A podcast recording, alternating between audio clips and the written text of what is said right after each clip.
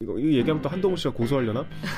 한동훈 씨가 뭐 장관 돼서 이거 이거 그냥 제 기자들하고 제일 먼저 술을 먹었대요. 밥을 먹었대요. 그게 그냥 소문이 나잖아. 다른 걸 할 여력이 없어.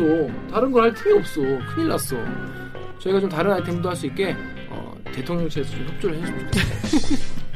너무 압도적인 뉴스들을 생산해 주셔서 그러니까 너무 압도적인 뉴스를 너무 놀라운 뉴스를 생산해. 균형을 맞출 수가 없어요. 그러니까.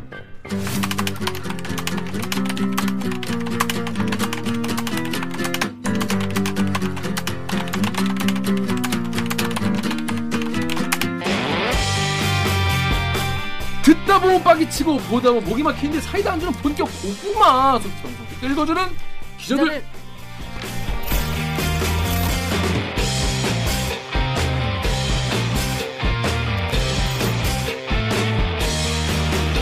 실화냐? 실화입니까?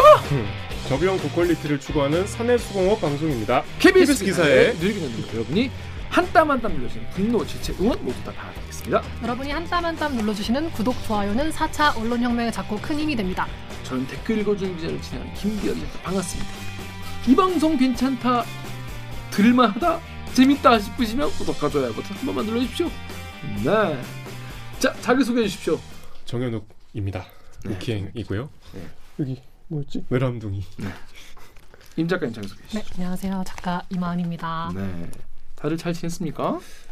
분노 질책 응원 중에. 분노 질책이 아직도 와요. 아, 아, 이참 사그라들지 않는 이윤찬 열풍의 희생양이 되고. 생량. 이게 이윤찬 씨를 직접 인터뷰한 게 저하고 MBC의 왕종명 특파원 아, 왕정호 선배. 예, 했잖아요. 음. 뉴욕에서 음. 공이 욕 먹고 있어. 왕종명 선배는 이윤찬 앞에서 감히 다리 꽂다고. 그리고 인사할 때 좀 고압 적으로 내가 보니까 고압적이도 아니더만 아유 왕종명이에요 뭐 이랬는데 이제 아 저 무례한 어, 그리고 이제 저는 뭐 어깨 동무 했다고. 하고 뭐 또 이제 그 한번 어깨 동무 할 만한 가치가 있었나요? 그렇게 욕을 먹을 만한 가치가 욕- 있는 어깨 동무였어요? 그 이제 벌써 지금 한 2주 됐는데 제가 갔다 온 지 이제 음. 좀 약간 한 발 더 나가서 음. 제가 지난주에 뭐 소개해 드렸죠. 그 현지에서는 아 우승은 예상 못 했는데 그러면 왜 예상 못 했냐? 음. 근데 이제 한 걸음 더 나가서 그러니까 정혁 기자 지난 방송에서 아 나 우승은 예상- 못했다고 했더니 이제 아, 하, 항의 메일로 얼마나 깜짝 놀란 뉴스였냐 이걸 강조한 거였는데 그렇죠. 어. 근데 이제 왜 예상 못했냐? 근데 이제 들으면 모르냐? 그 제가 그때 원래는 제가 이윤찬 씨가 주인공이 아니고 음. 원래가 아니지. 그러니까 다른 이제 참가자를 조명하려고 간 거다 이렇게 네. 얘기했잖아요. 네. 그렇게 갔어도 이윤찬 연주를 보- 봤으면 바꿨어야지. 아 취재의 방향을 이윤찬으로 틀었어야지. 한국 사람 맞냐? 한국 사람. 한국 사람이라면 이- 이민찬 취재합시다. 그래서 제가 진짜 어, 좌표를 하나 찍어드리려고 아 음, 빡칠만한 게 뭐? 이 있나요? 욕을 하려면 어, 제대로 좀 해야 될 아 그러니까 어. 나에게 오는 이 십자 포화를 비게 얘 얘를 욕하세요. 그러니까 이게 결국은 다 이민찬을 지켜주고 싶고 음. 어, 이민찬이 너무 소중하고 음, 그런 팬심 아니겠습니까? 음. 그 팬심의 향방을 제가 이게 이제 저에 대한 부당한 공격을 좀 멈춰 주십사 음. 이제 기사를 하나 찾아왔습니다. 어, 네. 이 기자, 예, 이 기자에게 돌을 던지십시오. 어, 이 기자에게 짱돌을 들고 예. 던지시면 됩니다. 아니 그러니까 제가 이제 뭐 기사를 좀 창을 준비하면서 여러 가지 검색을 하다가 저도 이거 현지에서 못 봤는데 이 댈러스 모닝 뉴스라고 이제 댈, 댈러스의 유력 신문인데 아 이거 제목이 아주 그냥 제목이 클라이번 국제 콩쿠르는 우승을 만, 맞게 줬나? 제, 어, right winner, pick the right winner. 제대로 우승자를 뽑았나? 어, 아, 이- 이런 제목 제목이에요. look back. 어, 그러니까 임윤찬 우승 합당한가? 어, 이 얘기잖아요. 오, shit. 그래서 저도 어 이게 뭐야? 제목부터 낚시가 아주 그냥 제목 장사가 세게 들어갔는데. 이제 봤더니 이게 임윤찬 씨가 이제 막 이슈가 됐던 연주가 두 개가 있죠. 음. 리스트에 어, 초절기교 연습곡하고 그다음에 맨 마지막 연주한 라흐마니노프 협주곡 3번인데 뭐 리스트는 뭐 잘 쳤다. 음. 근데 모차르트나 베토벤은 뭐 그냥 그랬다. 그리고 사람들이 극찬에 맞지 않는 그 라흐마니노프는 나는 좀 별로였다. 오, 이유가 있어요? 그러니까 뭐라고 이제- 그러라고 해요? 어 요약하면 템포가 너무 빨랐다. 그래서 곡의 어떤 그 진정한 매력을 잘 살리지 못했다. 뭐 그런 내용인데 뭐 그거는 비평의 영역이니까 그렇게 볼 수 있죠. 음, 그러니까 이제 너무 빨리 쳤다. 그 나는 좀 별로였다. 템포를 너무 빨리 잡아서 뭐 사람에 따라 뭐 어, 그 그럴 수 있어요. 본인이 느린 곡을 좋아하면 그리고 그 모차르트 베토벤 부분도 저는 의견 동의하는 부분도 있어요. 음. 근데 이제 제가 어 이건 좀 선 넘었네라고 한 거는 그러니까 왜 적격자가 아니냐의 핵심은 너무 어리다는 거야. 응? 이 반클라이번 콩쿠르는 우승을 하고 그러니까 3등 안에 들면 메달을 따면 3년 동안 커리어 관리를 해주거든요. 음, 음. 이게 공연도 잡아주고 음. 오케스트라 협연 기회도 주고 그러니까 프로페셔널 연주자로 이제 성장할 수 있는 여건을 음. 만들어 주는데 그런 혜택을 누릴 만큼 이게 충분히 성, 이게 프로페셔널한가 과연 음. 그런 문제 제기를 하는데 아주 부적절한 예를 들었어요. 음. 시상식 때를 예로 들어서 시상식 때 이민찬 씨가 좀 뭐 여러 이제 좋아하시는 분들은 인터뷰 많이 보셨겠지만 좀 수줍고 음. 약간 이렇게 막 대중의 관심에 좀 낯설어하고 음. 그래서 뭐 귀엽잖아요. 시상식 때 다른 이제 2, 3등 연주자들은 아 굉장히 자신감 있게 행동을 했는데 이민찬은 굉장히 그 시선을 어디다 둬야 될지 모르고 그리고 어색하게 웃고 그다음에 뭐 반복해서 이렇게 카메라가 자기를 찍고 있는데 적절한 이 시선을 두지 못하고 뭐 그렇게 지적을 했어요. 너무 좀 약간 제가 봐도 굉장히 불쾌한 비하에 가까운 아니 그게 뭔. 상관이야? 뭐 인터뷰 평가를 한 것도 아니고. 그러니까 너무 이 프로페셔널한 경험이 없다 이런 아니 상 받을 때 제가 예를 들어서 피아노를 그러니까 피아노 콩쿠잖아요. 피아노를 잘 쳤어. 시상식에서 내가 물구나무 서 있었어. 내가 계속 물구나무 서 돌아다녀 예를 들어서. 그러면 상 받을 자격이 없는 겁니까? 아니잖아요. 아니 수능 1등하고 수능 인터뷰 잘못했다고 수능 1등 아닌 거 아니잖아요. 그렇지. 그게 아, 진짜 그게 이유야? 다른 이유 없어? 그러니까 다른 얘기도 아까 이제 제가 말씀드린 대로 뭐 극찬을 받은 연주가 내가 보기에는 뭐 그렇게까지는 아니었다 하나 하고 너무 어리다. 근데 어려서 이게 이제 이게 이- 그런 말 하고 싶었던 것 같아. 이게 이제 막이 반클라이번을 홍보하는 홍보 대사가 돼야 되는데 우승을 했으면 막 이제 연주 다니면서 세련된 무대 면허도 보여주고 연주자들과도 잘 어울리고 너무 어려서 이상 받을 때도 이렇게 벌벌 떠는데 이거 할 수 있겠냐 이런 얘기를 하고 싶어 하는 것 같은데 굉장히 부적절한 얘기죠. 아니 말이 안 되죠. 그게 어. 무슨 뭐 아니, 연주는 직원 뽑는 것도 아니고. 연주자는 연주만 잘하면 되는 거예요. 음. 그리고 오히려 오히려 사람들이 신선하게 생각한 거는 이 어색해, 어, 하는 거. 그러니까. 또 쑥스러워서 어. 그게 오히려 더 매력적으로 보일 수 있잖아요. 음, 음. 그리고 그건 사실 본질하고 아무 상관이 없고 아무 상관 없지. 어떻게 보이든 그건 중요하지 않고 어. 그래서 이 댈러스 모닝 뉴스로 쳐들어가시라. 공격, 공격. 해주십사. 네. 아무튼 뭐 현지에서 근데 왜 그런 기사 쓴 걸까? 뭐 이제 원래 기자들이 그냥 큰 방향이 형성되면 좀 딴지 걸고 싶어 하잖아요. 음. 그러니까 여기 이제 보면은 3등한 우크라이나의 드미트로 초니가 자기가 봤을 때는 1등감이다. 음. 뭐 그런 얘기를 하는데 음. 이게 드미트로 초니한테도 별 도움이 안 되는 기사 같아. 음. 이게 그래서 아 이렇게도 쓸 수 있구나 음. 댈러스에서는 그래서 델러스는 저는 저렇게 평가를 했다. 여러분 음. 알아주시고 정윤 기자한테는 이제 좀 비난과 비판을 좀 거두어 주시면 아니에요. 좋겠다. 뭐 그런 겁니다. 제가 다 막아드려야죠. 자, 그럼 저희는 로고 듣고 1부 진짜 외람이 코너로 돌아오겠습니다. 로고 주세요. 나는 기레기가 싫어요.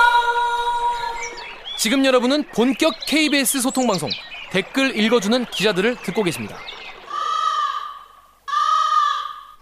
여기에 나 우, 우락 우라이 카더탑 척 원더 라이크 스테이션 이렇게 들릴 리가 있나? 이게 제주도 사투리인데 어이? 이거 제주도 말로 하신 건데 영어로 이렇게 들려요. 나 보고 달랑 영해참 벅도록 저만 점들 앉아서 이 새통네 사람들. 아, 이러냐니까요? 스테이션. 스테이션 들리시죠? 스테- 음악만 스테이션 있다. 아, 음. 너무 어렵다. 오늘도 구조화 부탁드립니다. 잊지 말아주세요.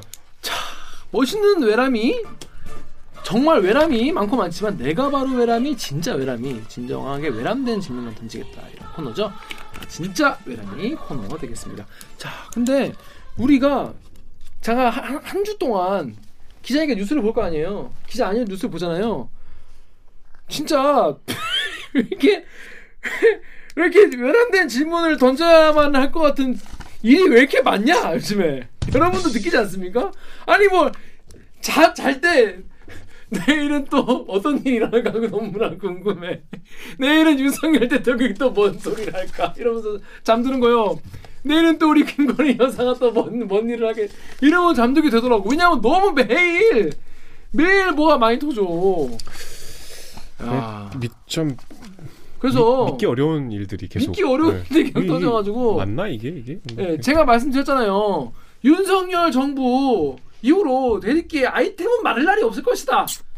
제가 당선 첫 날에 제가 그렇게 말하지 않았습니까, 여러분? 제 예언대로 가고 있습니다. 아이템이 마르지가 않아. 실화입니까? 싶은 게 계속 나와. daily로 나와. 이게 좋은 건 아니죠. 아, 네. 그렇죠. 제가 너무 네. 조, 좋아했네요. 아니, 아니, 저 좋아한 게 아니라 아이템이 많아서는 그럼 좋아하시면 안 좀- 되죠. 아니, 좋아하는 거 아니에요. 좋아하는 거. 오해, 오해했습니다. 그건 오해. 오해. 한번 얘기해 보죠. 자, 일단 첫 번째 아이템 보죠. 이게 일단 우리가 저 대통령실에 파견 보낸 외람이가 하나 있지 않습니까? 그렇죠. 어, 그 친구가 사고를 쳐갖고 이 기사가 여러분 그냥 그러니까 쏟아- 아시는 분은 지금 뉴스 보고 아실 수도 있는데 여러분이 아시는 그 멘트가 우리 파견 외람이가 사고 쳐서 나온 거예요. 자, 뭔지 설명해 주시죠. 도어 스태핑 하잖아요. 그 차에서 내려갖고 그 영상 봤어요? 봤어요. 기분 좋게 들어와. 표정이 좋아. 아, 뭐 굿모닝 하는 표정이야. 근데 첫 질문부터 약간 이제 기분이 좀 상했나 봐. 이제 인사 문제를 누군가가 다른 기자가 이렇게 했어요. 그래서 약간 이제 지금 이제 무슨 무슨 후- 후보자 무슨 후보자 그거 뭐, 이게 뭐 음주도 하고 그랬는데 이게 뭐, 뭐 하- 하실 겁니까? 이렇게 물어봤죠. 두 번째 질문을 강병수 기자가 음. 그러니까 이제 한번 물어봐요. 모든 인사의 책임은 대통령에 있다고 하셨는데, 어, 그렇죠. 지금 이런 인사들 충분히 사전에 검증 가능한 것 같았는데 점점점 했더니 버럭 짜증을 내고 이거 하면서 음. 뭐라 그랬냐면 전 정권에 지명된 장관 중에 이렇게 훌륭한 사람 봤어요? 다른 정권 때하고 한번 비교를 해보세요. 음. 사람들의 자질이나 이런 것을 하면서 갔어요. 음. 송영 후보자라든지 박근혜 전또 김승인 전 후보자 같은 경우에는 부실 인사라든지 뭐 그런 네. 인사 실패라는 지적이 전 정권에 그 지명된 장관 중에 이렇게 훌륭한 사람 봤어요? 어, 또 다른 질문. 대통령님, 저희 인사 취재를 하게 되면 가장 많이 듣는 말이 인사는 결국 대통령이 책임을 진다 이 말인데 그렇습니다. 지금 이 반복되는 문제들이 보다 사전에 충분히 검증 가능한 것들이 많았거든요. 이게 인사 다른 정권 때하고 한번 비교를 해보세요. 사람들의 가질이나 이런 것들. 그 질문 한 사람이 누구라고? 방금 말씀드린 강병수 기자, 강병수 외람이. 우리 강병수 기자가 가서 이런 질문을 건졌다. 이게 여러분 이게 기자들이 가서 이런 물론 짧은 시간이니까 많은 질문을 던지지 못하지만은 뭔가 이제 그 사람의 진심이 드러나는 그런 질문, 질문. 갑자기 딱 들어왔을 때, 어 이, 이런 까지 외람되게 질문하단 말이야? 그런 지- 음, 질문을 졸- 잘 던지는 기자가 좋은 기자인데 정렬 아 뭐야 그 강병수 기자 아주 좋은 질문이었어요.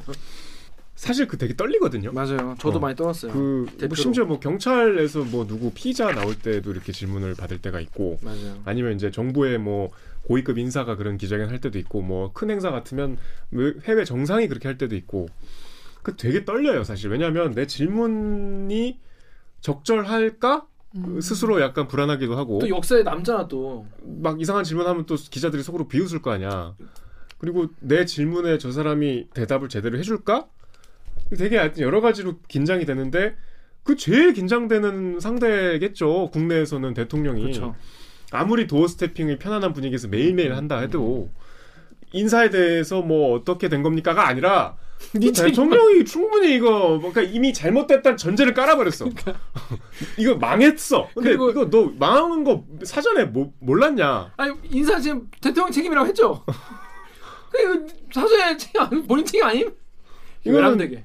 두 번 열받게 꽈서 그러니까. 더 빡치게 하는 그러니까 이 질문이었기 대답을 때문에 이렇게 하지. 그래서 이제 오늘 아침에 사내 많은 기자들이 이거 강병수 때문에 이 KBS부터 손봐야 되는 이런 생각을 하게 만든 거 아니냐 아, 이 섣부른 놈 때문에 대리기 만약 문 닫으라고 그 강병수 때문인 거임. 다들 지금 불안해 떨고 그러니까 있다는 어, 거. 진짜 무슨 여러분 농담입니다. 진짜로 또 KBS 기자를 떨고 있다 이렇게, 오해하시면 안 돼. 그런 문제가 없어. 그러니까 다 장난으로 하는 얘기죠. 농담. 아 이거 아, 강렬성 이렇게 된 거 아니야? 아, 아니, 아니 왜냐하면 그 이게 요즘에 새로 이제 보시는 분들이 좀 생겨가지고 오해를 많이 하시더라고. 좀 국힘 졸개 자스트라. 졸개잖아 지금. 국김 졸개 자스. 그래서 이 이번 인사 장관 인사에서 이제 막 음주운전도 하고 성추행도 하고 그래도 그냥 임명을 쭉쭉 그냥 강행하는 거 아니겠습니까?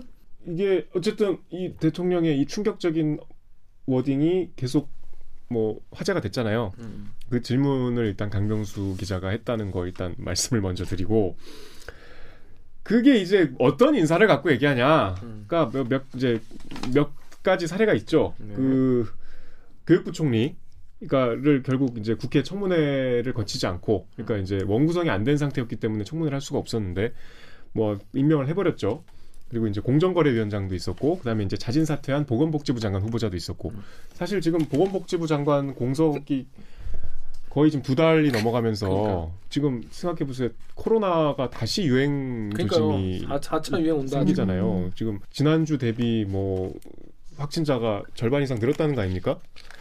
다시 유행 조짐이 생기는데 이게 지금 방역의 수장이 계속 공백 상태가 이어지고 있는데 제가 이제 문- 보면 문제는 대통령이 이거를 상당히 좀 피해자 입장에서 자꾸 말씀을 하시는 것 같아서 거기에 대해서 이제 여당과 언론의 공격 때문이다. 뭐 임명이 늦어져가지고 어?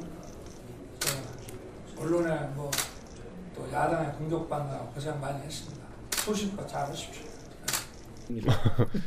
강병수 기자가 이제 대통령실 출입하는 막내 기자고 거기에 이제 일진이 이제 조태흠 기자가 음. 여기에 대해서 강병수가 던진 질문의 대답을 통해서 이 난맥상을 짚어보는 디지털 기사를 썼어요. 네. 그래서 인사 논란 네, 소개를 좀 해주시죠. 간단하게. 지난 정부와 비교하라는 대통령 그쵸 지난 정부 이게 제목인데 그래도 이제 네이버 댓글에 NOA 제로댕님이 아유 뭐, 대통령 말씀이 맞다. 야당과 국민이 아무리 반대해도 무조건 밀어붙였던 전 정권보다 몇 배는 낫다. 이런 뭐 댓글도 있긴 있었어요. 워낙 이슈가 된 게 이틀 이상 지난 것들이라면 다 아실 거예요. 특히 이제 김승희 보건복지부 장관은 뭐 여러 의혹 속에서 낙마했기 때문에 그 뭐 이미 다 이제 그 끝났고 음. 뭐 이제 저 교육부 총리도 임명을 해버렸죠. 네. 근데 이제 저는 이게 이 기사에는 안 나오는데 제일 이, 이 사태 중에 제일 황당하고 제일 좀 믿겨지지가 않는 게 그 공정거래위원장 후보자가 이제 성희롱성 발언 뭐 맞아요. 그 있잖아요. 뭐 내용은 다 아시죠. 근데 성희롱성 발언이 뭐 황당하기도 하지만 제 말씀드리려는 그게 아니라 이분이 이제 어, 어제 그러니까 우리 녹화 기준으로 어제 5일에 그 언론 뭐 간담회를 했는데 어 전 이게 이, 그 이런 관련 질문이 있을까 이제 이 성희롱 이 논란이 불거진 뒤에 이제 기자 간담회를 했는데 이분이 이랬어요. 그것 때문에 제가 자격이 없다거나 문제가 생긴다 해도 사실을 담담하게 받아들이자고 속으로 생각하고 있다면서 이 일이 커져서 도저히 이건 아니다 하면 흔히 말하는 낙마까지 생각하고 있다. 그랬는데 사실은 그것 때문에 제가 뭐 무슨 음, 자격이 없다거나 문제가 생긴다고 그래도 저는 뭐 사실은 담담하게 받아들이자고 속으로는 생각하고 있습니다. 아, 그래서 뭐 그다 이것이 만약에 어, 커져서 어, 도저히 이것 때문에 이거는 안, 아니다. 어, 이 일은 아니다 그러면 저는 충분 뭐그 흔히 말하는 뭐 낙마 예, 그런 부분들까지도 저는 생각을 하고 있고요. 전혀 그 그러면 여기서 이랬거든요. 자기가 다 손, 얘기했다. 그러니까 대통령실에서 연락을 할 거 아니야. 공정거래위원장 후보자로 임명되셨습니다. 그럼 어 나 이거, 이거 있어서 안 돼요. 얘기를 했다는 거예요. 음. 그러니까 이게 후보자가 낙마까지도 난 생각하고 있다. 이게 믿겨지세요? 음. 후보자는 예를 들면 이런 의혹이 있을 때 아 이거는 그거 아닙니다. 음. 이거 이때 이때 이랬고 당당하게. 라거나 아니면 이게 뭐 제 업무랑 무슨 관련성이 있습니까? 라거나 아니면 뭐 그거는 이렇게 이렇게 해서 이미 얘기가 끝났습니다. 라거나 본인은 그렇게 나오고 이제 주변에서 뭐 정치권에서 그치, 어. 이런저런 논란이 있는 거고 음. 최종적으로 인사권자가 판단하고 이게 보통 과정이잖아요. 그렇죠, 그렇죠, 그렇죠. 근데 당사자가 저는 이게 거꾸로 얘기하면 낙마 사유가 된다고 저도 봅니다. 라는 거잖아요.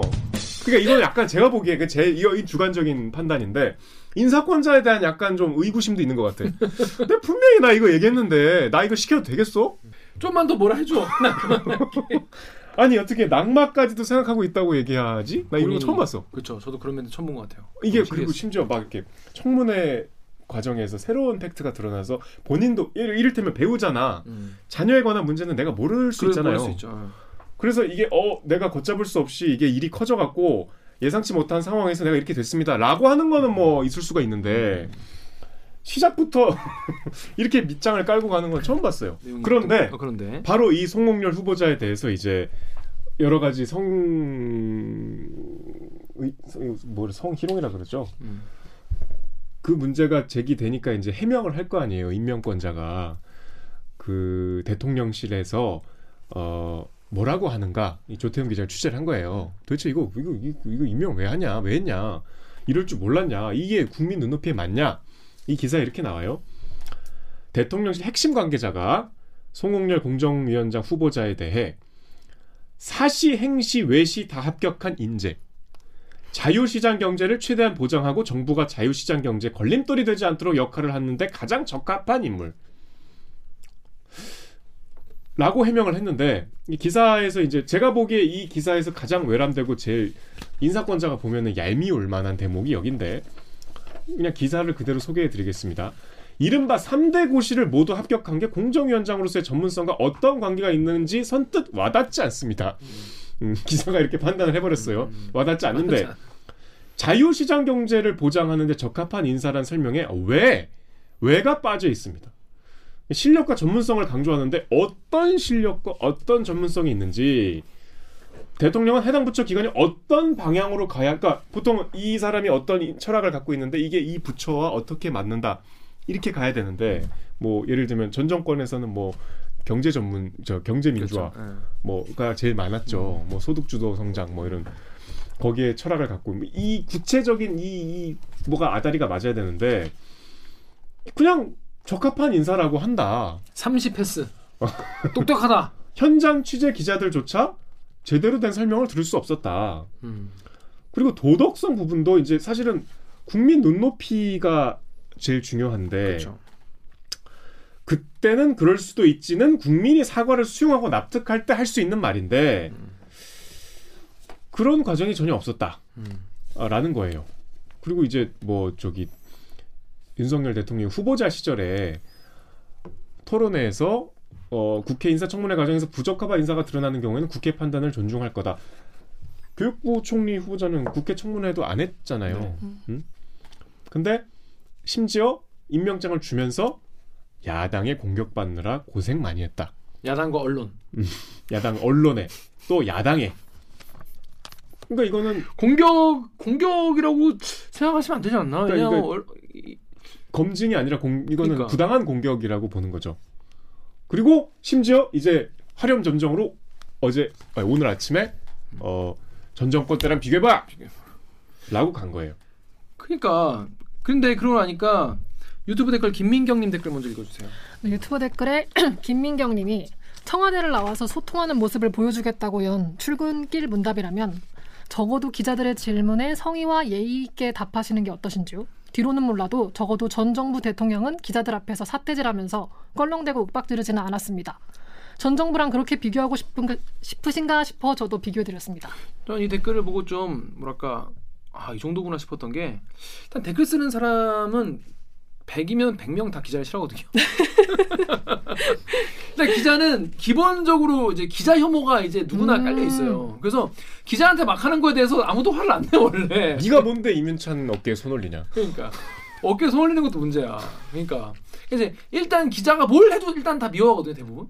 근데 대통령이 기- 그러니까 내가 기자가 싫지만 대통령이 기자한테까지 저런 한 저런 것도 저 약간 질문에 대답해라. 어 약간 좀 아 약간 좀 선 넘은 것 같다. 왜냐면 이제 대답을 하는 게 되게 약간 양정수 기자한테 답변도 그렇지만 이제 그, 그 시름티를 팍팍 내면서 막 바로 가버렸어요. 어, 우리 확 이러면서 얘기를 하거든. 어, 질문 딱 두 개 받고 그냥 가버렸어요. 그래서 이 doorstepping stepping 시간이 점점 짧아지고 있다는 음. 그 조사 결과도 있어요. 원래는 막 원래는 막 4분 4분 30초 그랬다가 지금 뭐 2, 2분 그 지금 어, 어제는 오늘은 75초였대. 아 1분은 넘었네요. 그래도 75초. 그래서 점점 짧아지고 있는 스페, stepping 시간 이러다가 소멸되는 거 아닌가 이런 이런 뭐 생각도 있는데 갑자기 제가 여기 소, 소멸시키면 요- 용산으로 나온 의미가 없잖아요. 그래서 지금 갑자기 없애기도 뭐 애매할 것이다. 뭐 이런 아이고, 이런 사설도 많이 있는데 깐죽거려요 자꾸. 아니 왜 제가 아니 걱정돼서 드린 내가 윤석열 대통령에 대한 약 올려 자꾸. 충심으로 제가 잘 되시라고 충심으로 말씀드리면 그러면 도어 스태핑 충분히 하시라. 어이 더 길게 하시라. 애초에 시작했을 때처럼. 시작했던 데의 의도를 잘 살리셔가지고 음. 한 5분 하시라. 근데 보면은 기분이 표정이 보니까 급속도로 나빠지시더라고. 출근할 때는 되게 좋아 보였어. 바이든이랑 악수할 때 같이 히히 이러면서 나오- 나오셨는데. 그러니까 윤석열 대통령이 이제 검사 시절에도 기자들하고 되게 스킨십이 좋잖아요. 그렇죠. 취향 기자 맞죠. 그리고 되게 이 그러니까 검사 중에 좀 정치적이다 이렇게 지적을 받는 검사들이 언론 플레이를 잘한다고 지적을 받는 검사들이 언론인들과의 관계가 좋아요. 그렇죠. 음. 근데 이제 얼- 기- 검사일 때는 기자들이 다 얼마나 극진하게 모시, 모셨겠어요. 셔셔셔 하면서. 왜냐하면 정부의 소수를 검사해주고 있으니까. 근데 지금 대통령 되니까 이제 검증의 대상이고 그렇잖아요. 음. 지금 가장 검증을 많이 봐야 될 인물- 인물이기 때문에 좀 뭐랄까 좀 적응이 잘 안 되시겠죠.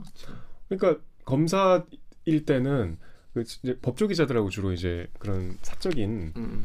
이제 소위 얘기하는 뭐 술자리에서도 이렇게 딱 정의 멤버만 부르거든. 음. 그리고 이제 법조 기자들은 또 거기에 호출이 됐다는 건 내가 저 뭐 지검장이나 차장이나 부장쯤 되는 음. 특수부장이 나를 딱 찍어서 술 한잔 합시다 이러면은 어이, 뭐 뭔가 이게 되게 어, 취재 잘하는 것처럼 보이잖아. 인정받는 느낌이죠. 어, 인맥이 되게 딱 음, 확실하게 음, 있는 음, 그런 전문성을 인정받는 것 같으니까 기자들도 그걸 기다리고 음, 음. 그래서 그 술자리를 하면은 기자들도 뭔가 화답하는 기사를 써주고 그렇지, 그렇지. 그럼 거기에 대해서 또 아 뭐 누구 일단 제일 제일 기분 나쁘고 좀 불쾌한 게 항상 김프로 이렇게 불러 음. 검사가 기자를 음. 어, 진짜요? 검사끼리도 그러고 어, 우리 원래 그래. 어, 음. 아, 저 원래 프로 어제 김선수 기사 잘 봤어 막 이래 김프로 이렇게 불러. 또 이제 거기에 대해서 굉장히 내가 너를 각별히 챙긴다는 그러니까 이거는 그냥 뭐 이거, 이거 얘기하면 또 한동훈 씨가 고소하려나 한동훈 씨가 뭐 장관 돼서 이거 이건 그냥 지어 기자들하고 제일 먼저 술을 먹었대요 음. 밥을 먹었대요 음. 그게 그냥 소문이 나잖아 음. 기자들이 그거를 자랑하고 다녔으니까 소문이 났을 거 아니야 한동훈이 뭐 그걸 어디다 대고 브리핑을 했겠어 음. 그러니까 그 공생 관계가 법조의 어떤 생리였어요. 그게 저는 뭐 꼭 전면적으로 나쁘다는 게 아니라 그 언론의 어떤 자기가 언론을 골라서 간택을 하는 음. 그리고 그 간택받은 기자와 이 마치 주고받는 그걸에 익숙한 분이 무차별적인 이 질문 공세가 부담스럽고 싫겠죠. 근데 본인이 그걸 하기로 했잖아요. 근데 이렇게 무례하게 그냥 샥 이- 이러면서 그냥 가버리시면 음. 어, 상당히 이거는 언론과 국민에 대한 무례함 결례죠. 또 예를 들어 태도가 그렇다 하더라도 내용이 또 충실한 내용이시면 또 모르겠는데 전 정권에 어, 이렇게 어, 좋은 사람 봤어요? 막 이렇게 하는 얘기를 하시니까 보는 국민들이 약간 좀 충격을 받는 그러니까 이 거죠. 기사의 핵심이 그거예요. 이게 추측컨대 전 정권 어떤 인사냐 했을 때 이 이제 조태현 기자가 추측을 한번 대통령의 머릿속으로 들어가서 한번 예상을 해보면 가늠을 해보면 운동권 출신, 그러니까 386들, 음. 그러니까 전문성이 별로 없는데 음, 그냥 민주화 운동만 하고 정치판에 들어와서 음, 뭐 경제도 모르고 외교도 모르고 이런 사람들을 그냥 나눠주기 식으로 음. 인사를 했다. 라고 생각하지 않을까? 우리는 다르다. 음, 그러면 뭐가 다른지를 좀 얘기해 줘라. 음, 라는 거예요, 이 기사는. 음. 삼시 패스라는 게, 이 경제, 그, 자유시장 경제랑 도대체 무슨 상관이냐. 뭐 그런, 의- 이제, 기자로서, 현장 기자로서의 의문인 거죠. 그 네이버의 포스님이 아니 그래서 똑같이 하겠다면은 우리가 뽑아준 의미가 없잖아요. 최소한 문정부보다는 나은 세상이 되게 줄것 같아서 이번을 본인이 선택을 하셨대요. 더 잘하셔야죠. 취임한 지 몇 개월 되셨다고 입에서 욕 나오게 하냐고. 이분 욕하셨나 봐요. 이게 이 뭔가 오히려 뭐야 이제 조중동 사설에서 그런 얘기가 나오, 나오고 있잖아요. 아니 민주당은 안 그랬냐. 예전 예전에도 이게 처음이 아닌 게 어, 검사 출신이 워낙 많이 이제 등용이 되니까 야, 이복현 금감원장 인사 가지고 이제 기자들이 아 검사 출신 왜 이렇게 뽑냐라고 하니까 음. 과거에는 민변 출신들로 아주 도배를 하지 않냐고 이렇게. 나도 도배 좀 한다! 그렇게 안 하시겠다고 하셔서 그거 하신 거 아니, 아니, 아니 아닌가? 또 이런 얘기 있으면 덕후 댓글 좀 읽어주시죠 임 작가님. 네, 덕후 댓글에 윤 대통령 전 정권 임명 중 그렇게 힘- 훌륭한 사람 봤냐? IM 그라운드 자기소개하기. 그렇게 하면 I am ground ground 자기소개하기. 아니 그러니까 왜냐면 이게 네. 전 정권 임명된 사람 중에 어 훌륭한 사람 봤냐는데 자기잖아. 본인이잖아 본인. 민주당에서 당장 이제 그 우상호 비대위원장 그런 얘기했죠. 그러니까요. 다음 다음 댓글. 그러니까 그러니까 유튜브 댓글에 네. 이 호인태님이 너 너도 임마 전 정권 인사잖아. 제가 말한 게 아닙니다. 호인태님이 하신 겁니다. 예. 너도 임마 전 정권 인사잖아. 제가 한 게 아니라 제가 한 게 아니라 호인태님이 하셨다고요. 어, 거리를 두고. 읽어주세요. 거리를 둔 거예요. 너도 임마 전 정권 인사냐. 호인태님이 하신 겁니다. 그래서 이게 이렇게 말씀하시는 게 좀 계속 쌓이면 국민들이 좀 어, 임계가 좀 넘어가지 않나. 지금 저, 지금 지지율도 지금 dead cross가 된 지 2주가 지났고 dead cross는 이미 지났고 음. 그다음에 부정평가 이제 50을 넘었다는 거 아니에요? 53도 나와요. 지금. 근데 뭐 이제 또 여론은 신경 쓰지 않겠다. 국민만 국민- 국민만 본다. 소리냐? 이게 참 이- 국민을 위해서 한다. 이게 아 그리고. 이제 어, 녹화 시점에서 오늘 이제 단독 보도가 있었는데 뉴스타파에 매람된 단독 보도가 이게 어제 MBC 단독이었죠. 그 나토 출장 갔을 때 음. 어, 수행원 중에 이제 이게 사, 사적으로 데려간 사람이 있었다. 음. 이게 이제 김건희 씨. 네, 김건희 씨와 아주 친분이 두터운, 그러니까 윤석열 대통령과 아주 친한 분의 따님이셨다는 거예요. 신모 씨.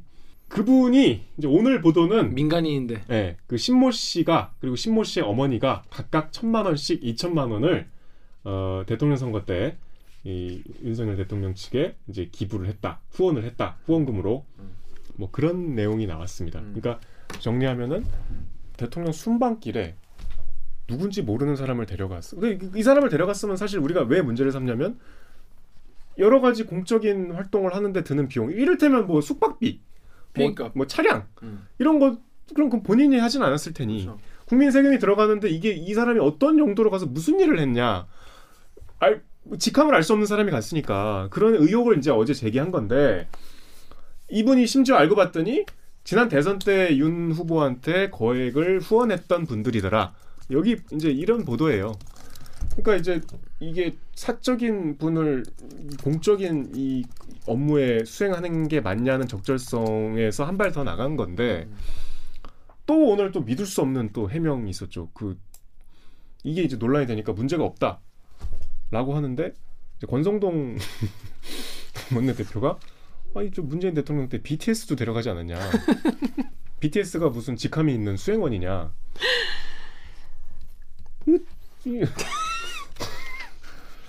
아니 그렇게 설사 생각하셔도 그렇게 얘기하면 용, 음, 안돼 이 정무적 판단을 못 하셨나 봐요.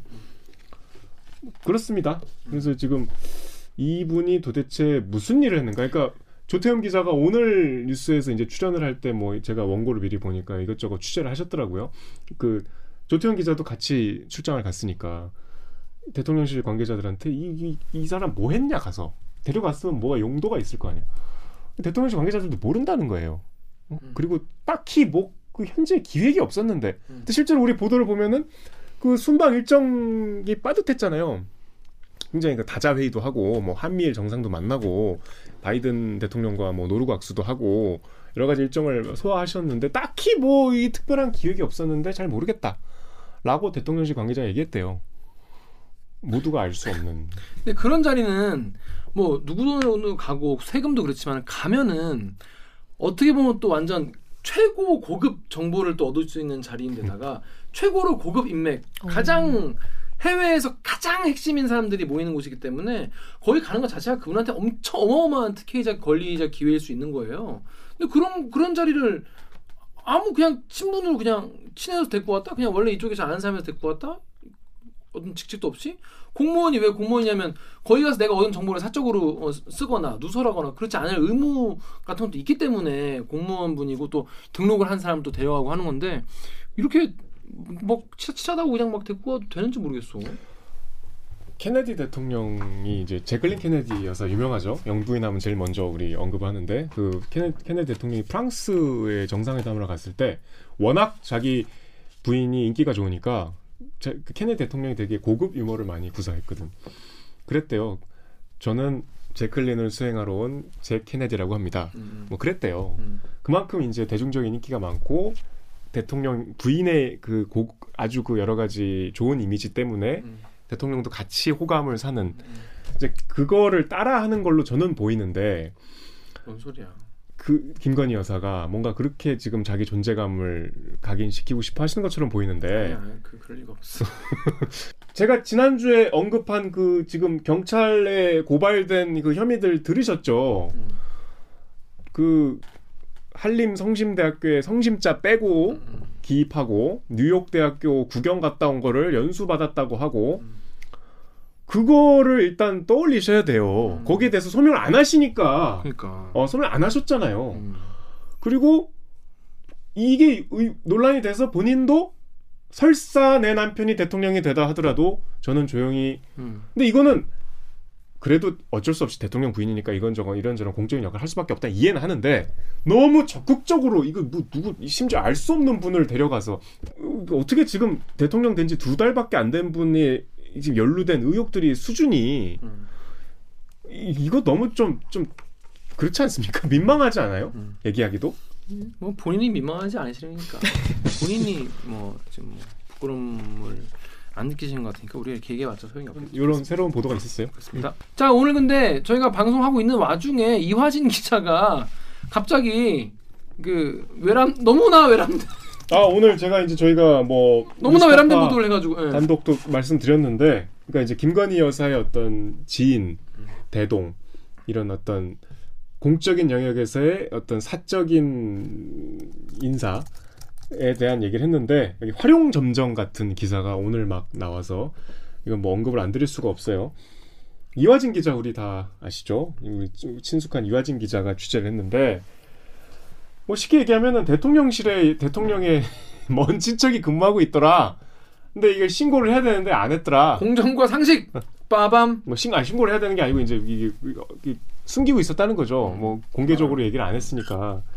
이게 이제 뭐냐면 대통령 부속실, 대통령실 부속실에 선임 행정관, 이 국장급인데 여기에 이제 윤석열 대통령의 외가 쪽 먼 친척인데 또 뭐 굳이 이거를 그 외가 강릉까지 찾아가서 다 가게도까지. 뒤져봤더니 그 대종회까지 찾아가고 왜 그래 진짜 외람되게 뭐 이제 쉽게 얘기하면은 대통령하고 8촌 사이다. 음. 8촌이면 뭐 사실은 모르는 사이인 거죠. 아니 엄청 치 엄청 치 가깝죠. 근데 이제 내 사촌의 사촌인 거잖아. 촌수가 멀어도 사적으로 친할 수 있잖아요. 그렇죠. 그래서 이제 캠프에 있던 분들을 취재해 봤나 봐요. 음. 그랬더니 이제 선거 때부터 윤 대통령 자택을 스스럼 없이 드나드는 아주 가까운 사이였다라고 음. 얘기를 했어요. 그래서 어, 그럼 원래부터 아는 친척인 네. 이분이 이제 대기업 뭐 출신이고 당시 대통령 때는 이제 회, 아주 선거할 때는 회계 담당이었나 봐요. 뭐 회계 담당이 뭐 여러 분 있을 테니까. 그래서 인수위에도 몸을 담으셨고 그 부속실에서는 이제 김건희 여사 일정을 조율하는 뭐 이런 일을 하, 고 있는 것으로 그게 보인다. 제일 부속실이잖아. 예. 그뭐 이제 이게 뭐가 문제냐? 뭐뭐 친척 쓰면 안 되냐? 음. 라고 누군가 얘기하실 수 있겠지만 이제 적어도 국회에서는 음. 어 사촌 이내 친, 친인척 채용을 아예 금지했고 이건 이제 6, 8촌이니까 4촌 이내는 아니죠. 음. 8촌 이내 친인척 채용 시효이 적용이 되죠. 음. 반드시 신고하도록 법을 개정했는데 국회에선 예, 그래서 문재인 정부 때도 어, 직원 채용할 때 청와대가 음. 어, 가족 친족 근무하는지 묻도록 이 내부에 지침을 마련했을 정도로 이 분위기가 좀 달라졌는데 대통령실에서 이 규정을 뭐 그대로 쓰고 있지는 않겠지만 어떤 규정을 새로 만들었는지는 대통령실도 아직 모르겠다. 뭐라고 했대요. 그럼 안 되는 거죠. 왜냐하면 그 전에 원래 쓰던 규정이 있는데 문재인 정부 때 쓰던 규정이 있는데 그거에는 안 맞아. 그죠? 근데 그러면 아 그럼 그걸 갖고도 하고 있지 않대. 그걸 따르고 있지 않대. 왜냐면 그걸 따르면 이건 안 틀린 거니까. 그럼 내부적으로 갖고 있는 규정은 뭐냐? 그건 말해줄 수 없다. 이게 이게 이게 이게 이게 이러면 이건 이건 좀 말이 안 되는 거죠. 있, 그, 그 있어야죠. 내- 내놓고 왜 그런지도 설명을 해야지. 크게 보면 계속 지금 같은 종류의 문제가 그래. 반복돼서 짧은 시간에 불거지는 거예요. 계속 나오는 거예요 지금. 네. 공과 사를 구분 못하는 이 비선에 관한 문제는 사실 우리 민감하잖아요. 아니 공정과 상식 유남생 그러니까 싫어합니까? 자, 그렇습니다. 제가 근데 이런 이슈가 앞으로 계속 나올 것 같아서 역시 대들기의 아이템은 말하지 않는구나. 계속 나온다. 왜냐면 저희가 진짜로 저희가 외람이라고 해서 윤석열 대통령만 뭐라 하는 게 하려는 게 아니라 좀 우리는 다양한 걸 하고 싶거든요. 그 가장 힘 센 사람이 계속 지금 이런 사고 사건이 나기 때문에 다른 걸 할 여력이 없어. 다른 걸 할 틈이 없어. 큰일 났어. 저희가 좀 다른 아이템도 할 수 있게 어, 대통령실에서 좀 협조를 해줬으면 좋겠어요. 거예요. 너무 압도적인 뉴스들을 생산해 주셔갖고 그러니까 너무 압도적인 뉴스를 너무 놀라운 뉴스를 생산해. 균형을 맞출 수가 없어요. 그러니까 자 그렇습니다. 그래서 또, 근데 그뿐이 아니라 저희 또 오늘 결과가 나온 것으로 추정되는 이준석 당대표 아이템도 있죠? 자 다음 아이템은 이제 이게 오늘 우리 방송 나가는 날이면은 이, 뭐 윤리 결과가 나올 텐데 그렇죠. 이준석 성접대 의혹 경찰 수사 속도라는 리포트가 어제 있었는데 이게 이제 뭐 새로운 내용이 나왔다기보다 그 동안에 이제 정치부에서 했잖아요 계속 네네. 이준석 관련 뉴스는. 근데 이제 이게 윤리위와 별개로 경찰이 수사를 진행 중이거든요. 그래서 경찰 수사에 대한 얘기를 했기 때문에 뭐 좀 이례적인 보도였어요 이준석 당대표가 이제 성접대를 받았다는 의혹이죠. 그 여기 유튜브에 파트라슈님이 언제부터 우리나라가 유튜버랑 또 사기꾼 말에 휘둘리고 있냐 나라의 미래가 암담하다. 그러니까 이게 전혀 근거 없는 거다라는 주장이신 거예요. 덕후에 이준석 씨의 호불호를 떠나서 13, 16년에 접대받을 만큼 이준석이 뭐가 있었냐? 국회의원도 그냥 TV에 나오는 정도 아니었냐? 그래서 이 뭐 성접대 뻥 아니냐 이런 댓글도 있긴 있었어요. 네. 자 어떤 사안인지 이제 간단하게 설명해 주시죠. 이게 진위는 저희도 알 수 없어요. 네. 뭐 이거를 저희가 예단을 하자는 건 아니고 그 김성진 아이카이스트 대표 음. 이분이 이제 이분이 뭐 어, 이준석 대표하고 뭐 카이스트를 같이 다녔다는데 이- 감옥에 수감 중입니다 지금 음. 그 사기 혐의인데 죄질이 썩 좋진 않아요. 그 회사 매출을 부풀려서 투자를 받아내고 음. 또 허위 세금 계산서 발급하고 뭐 그런 혐의로 지금 수감 중인데 이제 이분이 어쨌든 벤처 기업을 운영하고 이게 보니까 교육 스마트 기기더라고 뭐 패드 같은 거. 음. 그러니까 추정컨대 2013년이면 이제 박근혜 대통령이 임기 1년 차죠. 그때 어 그때 한참 기억나요? 창조 경제 막 네. 얘기했을 때 뭔가 이 업체가 좀 이 교육 관련 콘텐츠를 생산하니까 음. 정부의 어떤 낙찰을 받아서 뭐 이렇게 납품을 하고 뭐 이런 걸 좀 시도를 싶었어요. 하시려고 음.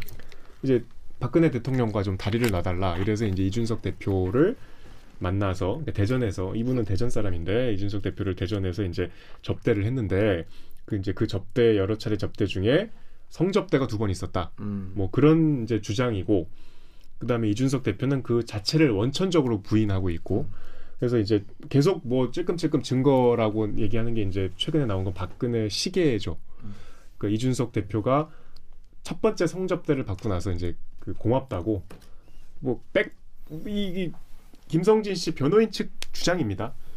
백팩에서 이게 시계를 꺼내서 줬다. 음. 뭐 그런 이제 얘기까지 했고 또 뭐 그랬더니 이준석 대표가 이제 그러면 그 일련 번호가 뭐냐 이렇게 얘기. 그리고 이제. 이준석 대표 대전으로 내려왔으면 이제 서울로 돌아갈 거 아니야.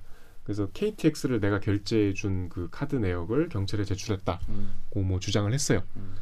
그래서 이제 이게 제출했다는 건 경, 국민의힘에 제출한 게 아니고 경찰이 수사 중이거든요. 음. 그래서 김 지금 말씀드린 김성진 대표를 참고인 조사를 두, 뭐 몇 차례 했대요. 그래서 이제 수감 중이니까 그 직접 이 사람 말을 들을 수 없으니까 계속 변호인이 나와서 얘기하고 있는데 이 뭐 변호인 얘기는 이제 8월 15일에 2013년이겠죠. 기차 타고 내려온 이준석의 까만 백팩에 있는 시계를 전달받았고 이 사진 모양도 똑같고 박근혜 이름 쓰여 있는 것도 똑같고 똑같다. 근데 뭐 아직 이렇게 뚜렷하게 뭐 이렇게 언론이나 공개적으로 물증을 제시한 것 같진 않아요. 뭐 수사기관에 제공했다니까 두고 봐야죠. 그래서 이제 뭐 앞으로 조사를 계속 하겠지라는 얘기예요. 그 뭐 또 다른 증거가 뭐냐? 자, 그래서 여러분 여러분 이게 사실 뭐 결정적인 물증이 아직 뭐 나왔다거나 수사 결과가 발표된 게 아니기 때문에 뭐당 아니, 뭐 차원에서도 이준석 대표 말이 맞을 수 있죠. 그렇죠, 그렇죠. 당 차원에서도 지금 뭐 성접대보다는 이제 뭐 증거 인멸 및 교사 여부 뭐 이런 걸로 얘기를 하고 있다고 하는데 좀 그래가지고 궁금한 게 이준석 당 대표를 이제 뭐랄까 가장 지지하는 열정적인 커뮤니티가 있지 않습니까? FM 코리아 FM 코리아의 분위기가 어떤지 한번 저희 가서 한번 봤어요. 이 관련, 관련 댓글 제가 몇개 읽어볼게요. 이분들은 보니까 FM 코리아에서는 이준석 대표를 당에서 날려버리려고 하는 공작이다. 약간 이런 식으로 보고 있어요. 그래서 FM 코리아의 준석이가 최고님께서 아이디가 너무 표- 표양되는데 얼굴 팅팅 붓고 잠 설쳐가며 선거 운동한 대표를 날리려고 하니까 정말 분하다라고 하셨고 또 타임 클래식님께서 1. 이준석이 하는 공천 개혁이 시작되면 윤석열도 자기 사람을 못 꽂아 넣는다. 2. 윤석열보다 이준석이 너무 빛이 나고 두드러지고 승장 이미지가 있음. 차후에 대립각이 있을 수 있다. 3. 지난 경선 대설, 시- 대선 시절 묵은 감정을 못 털어내고 꽁하니 꿍쳐두고 있었다. 4. 주변 측근들에게 슬그머니 콩 고무를 주려고 해도 준석이가 하는 개혁이 방해를 하고 있다. 그러니까 이 국민의힘에서 이준석 당 대표가 이제 어, 당내 개혁을 하려고 하기 때문에 이제 윤핵관들이 맡고 있다. 뭐 그런 얘기인가 봐요. 또 준스톤 대통령님께서 준스톤 이제 준석께서 이주, 이준석 당 대표가 대통령 되길 바라시는 분인가 봐요. 우린 딱 이준석을 비롯해서 우리가 지지했던 국힘의 길로 가려는 사람들까지만 지지하면 돼. 우리를 배신한 국힘 정치인들은 알아서 살아남으세요라고 했는데 이른바 윤핵관 윤석열 핵심 관계자가 배후 세력이다. 이, 이준석을 날리려는 이런 댓글이 되게 많더라고요.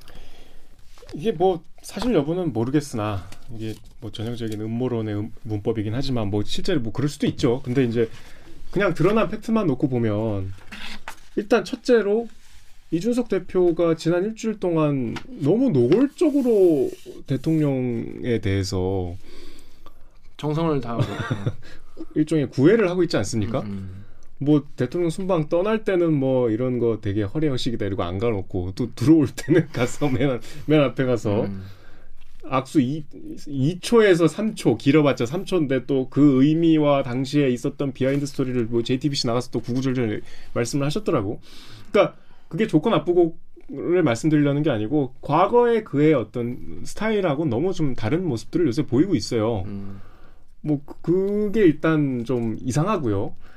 둘째로는 본인이 계속 이거 전면적으로 부인을 하고 있기 때문에 사실 부인을 하려면 좀 제대로 해줬으면 좋겠어. 그러니까 이런 주장들을 저쪽에서 하고 있는데 이런 이런 점에서 이건 맞지가 않다. 나는 결백하다. 뭐 설사 물증이 없다 하더라도. 근데 그냥 여기저기 뭐 시사 프로에 나가서 아니라고만 하지. 딱 부러지게 이거를 아 정말 저 사람은 억울한가 보다. 라는 생각이 저는 안 들어요, 솔직히 말하면. 그렇게 생각 안 하니까. 아니 아니 그게 아니라 그, 저 사람 진짜 억울한가 보네. 않아. 어. 어 그러면 뭐가 진짜일까? 이게 여기까지 간 게 아니라 왜 이렇게 소극적이지? 라고 부- 어, 밖에 안 보여. 음. 그 조금 더 본인이 적극적으로 해명을 해줬으면 좋겠어. 음. 그렇게 억울하다면. 자, 근데 지금 뭐 수사가 아직도 진행 중인데 당 차원에서 징계하는 거에 대한 불만도 있어요. 여기 FM 코리아 댓글 이만한 작가 좀 읽으십시오. FM 코리아 댓글에 준석이 내서방님이 아, 이거 여성분이신가요? 아 이거를 제가 읽으니까 어. 윤리적이지 않은 윤리위원들의 정치 행위로 인해 윤석열 정부 위기다. 하, 이렇게 시적인 이준석에 대한 징계는 애초부터 무리였다. 경찰의 수사 발표도 안 나온 상태에서 징계는 승복하기도 어렵다. 경 이건 당대표 내놓고 나가라는 건데 이건 제2의 세조찬이다. 정당성도 명분도 없는 간장 세력에 줄 서는 윤리위와 일부 의원들이 안쓰럽다. 또 MLB 파크 댓글에 개발자 테크님이 잘가 준석이 형 대학에서 처음 보고 정말 좋아했는데 여기까지인 것 같다. 윤석열과 국힘 기득권 쓰레기들이 가세현이나 기타 미디어 활용해서 이렇게 사람 죽이는구나. 대한민국 정치혁명도 여기서 끝났네요. 굉장히 비장한 분위기예요. 왜냐하면 이준석을 믿고 이준석으로 뭔가 보수 정치의 개혁을 대한민국 개혁을 대한민국 정치 혁명을 일으키시려고 했는데 이 그걸 믿고 윤석열을 내가 찍었는데 마음에 안 들지만 지금 배신당했다. 이런 근데 이준석 씨가 이런 이제 팬들의 팬덤과 같은 생각을 갖고 있다면 지금처럼 행동 안 하겠죠. 그러니까 생각은 같아도 행동은 그렇게 지금 윤석열 대통령이 나를 찍어내는구나 윤핵관을 통해서 그러면 본인이 거기에 대해서 결기 있게 맞서야 맞지 아니죠. 않을까요? 더, 더 이제 비굴하게 할 수도 있죠. 근데 그건 이제 편- 그건 뭐 네. 판단의 이슈니까. 아무튼 그래서 지금 오늘 저희 방송 지금 나가 있는 상태면은 아마 징계위원회가 끝났을 끝나고 뭐가 가타부타 얘기가 나왔을 수도 있고 어, 나올 수 있고 전 심지어 이게 방송이 나간 이 시점에 그거를 취재하고 온 기자와 술을 먹기로 했기 때문에 그 관련 이야기를 생생하게 듣고 있을 것 같은데 아무튼 어떻게 될지 참 기추가 주목이 되는 바입니다. 블랙 아무 결론이 안 날 수도 있죠. 음, 그렇죠. 아무튼 이, 이 이준석 당 대표의 어떤 정치적 어떤 그 잘 쓰는 말 있잖아. 무운을 빈다. 무을 빕니다. 그러니까 저는 그냥 유권자로서 음. 좀 제일 눈살이 찌푸려졌던 게 이분이 삼국지 놀이를 자꾸 해. 음. 무슨 비단 주머니, 음. 뭐, 뭐, 뭐 무운을 빈다도 사실 거의 게임에서 많이 쓴다면서요. 아니 뭐 평소에 많이 쓰는 말이죠. 그, 그 이번에도 뭐 나한테 뭐 이, 20일 맡기면 20일 만에 뭐 이거는 관우야? 무협지의 용어인데. 차가 식기 전에 돌아오겠어. 거. 아, 저 그러 그 여당 대표다운 언행을 했으면 좋겠습니다. 자, 그래서 저희 이제 오늘 너무 외람된 질문을 많이 했어. 우리 이러다가 외람됐다고 저희가 어, 목에 칼을 차고 어, 감옥에 들어갈 일 없겠죠. 공영방송 지배 구조는 좀 굉장히 정권과 밀접하게 연결이 돼 있기 때문에 그렇습니다. 불안합니다. 아무튼 그 우리가 외람된 질문을 하지 할 일을 안 만들면 되잖아. 그렇죠. 이게 우리 일인데 어떻게 해요? 그러니까 음. 우리가 외람된 질문을 할 일을 만들지 마세요. 예? 아니 뭐 저 BTS도 데려가지 않느냐 이러는데 어떻게 가만히 있어요? 그 BTS 얘기는 입에 올리지 마. 조심해. 어, 어, 떻게 읽힐지 몰라. 자, 그래서 제가 외람된 질문은 이 정도로 이것도 줄인 거예요, 사실. 원래 훨씬 더 많았는데 현기증 나네요. 그런 형식납니다. 어지러지합니다. 자, 그래서 저희가 내일은 이제 암안보 코너죠. 내일은 어 어촌이 소멸한다. 우리나라의 어, 어촌이 사라지고 있다는 기사를 시리즈로 다룬 어, 창원의 최진석 기자 모시고 통계의 경고 소멸하는 어촌 리포트에 대한 이야기 나눠보도록 하겠습니다. 자, 그럼 보세요. 빠밤. 고생하셨습니다. 아따.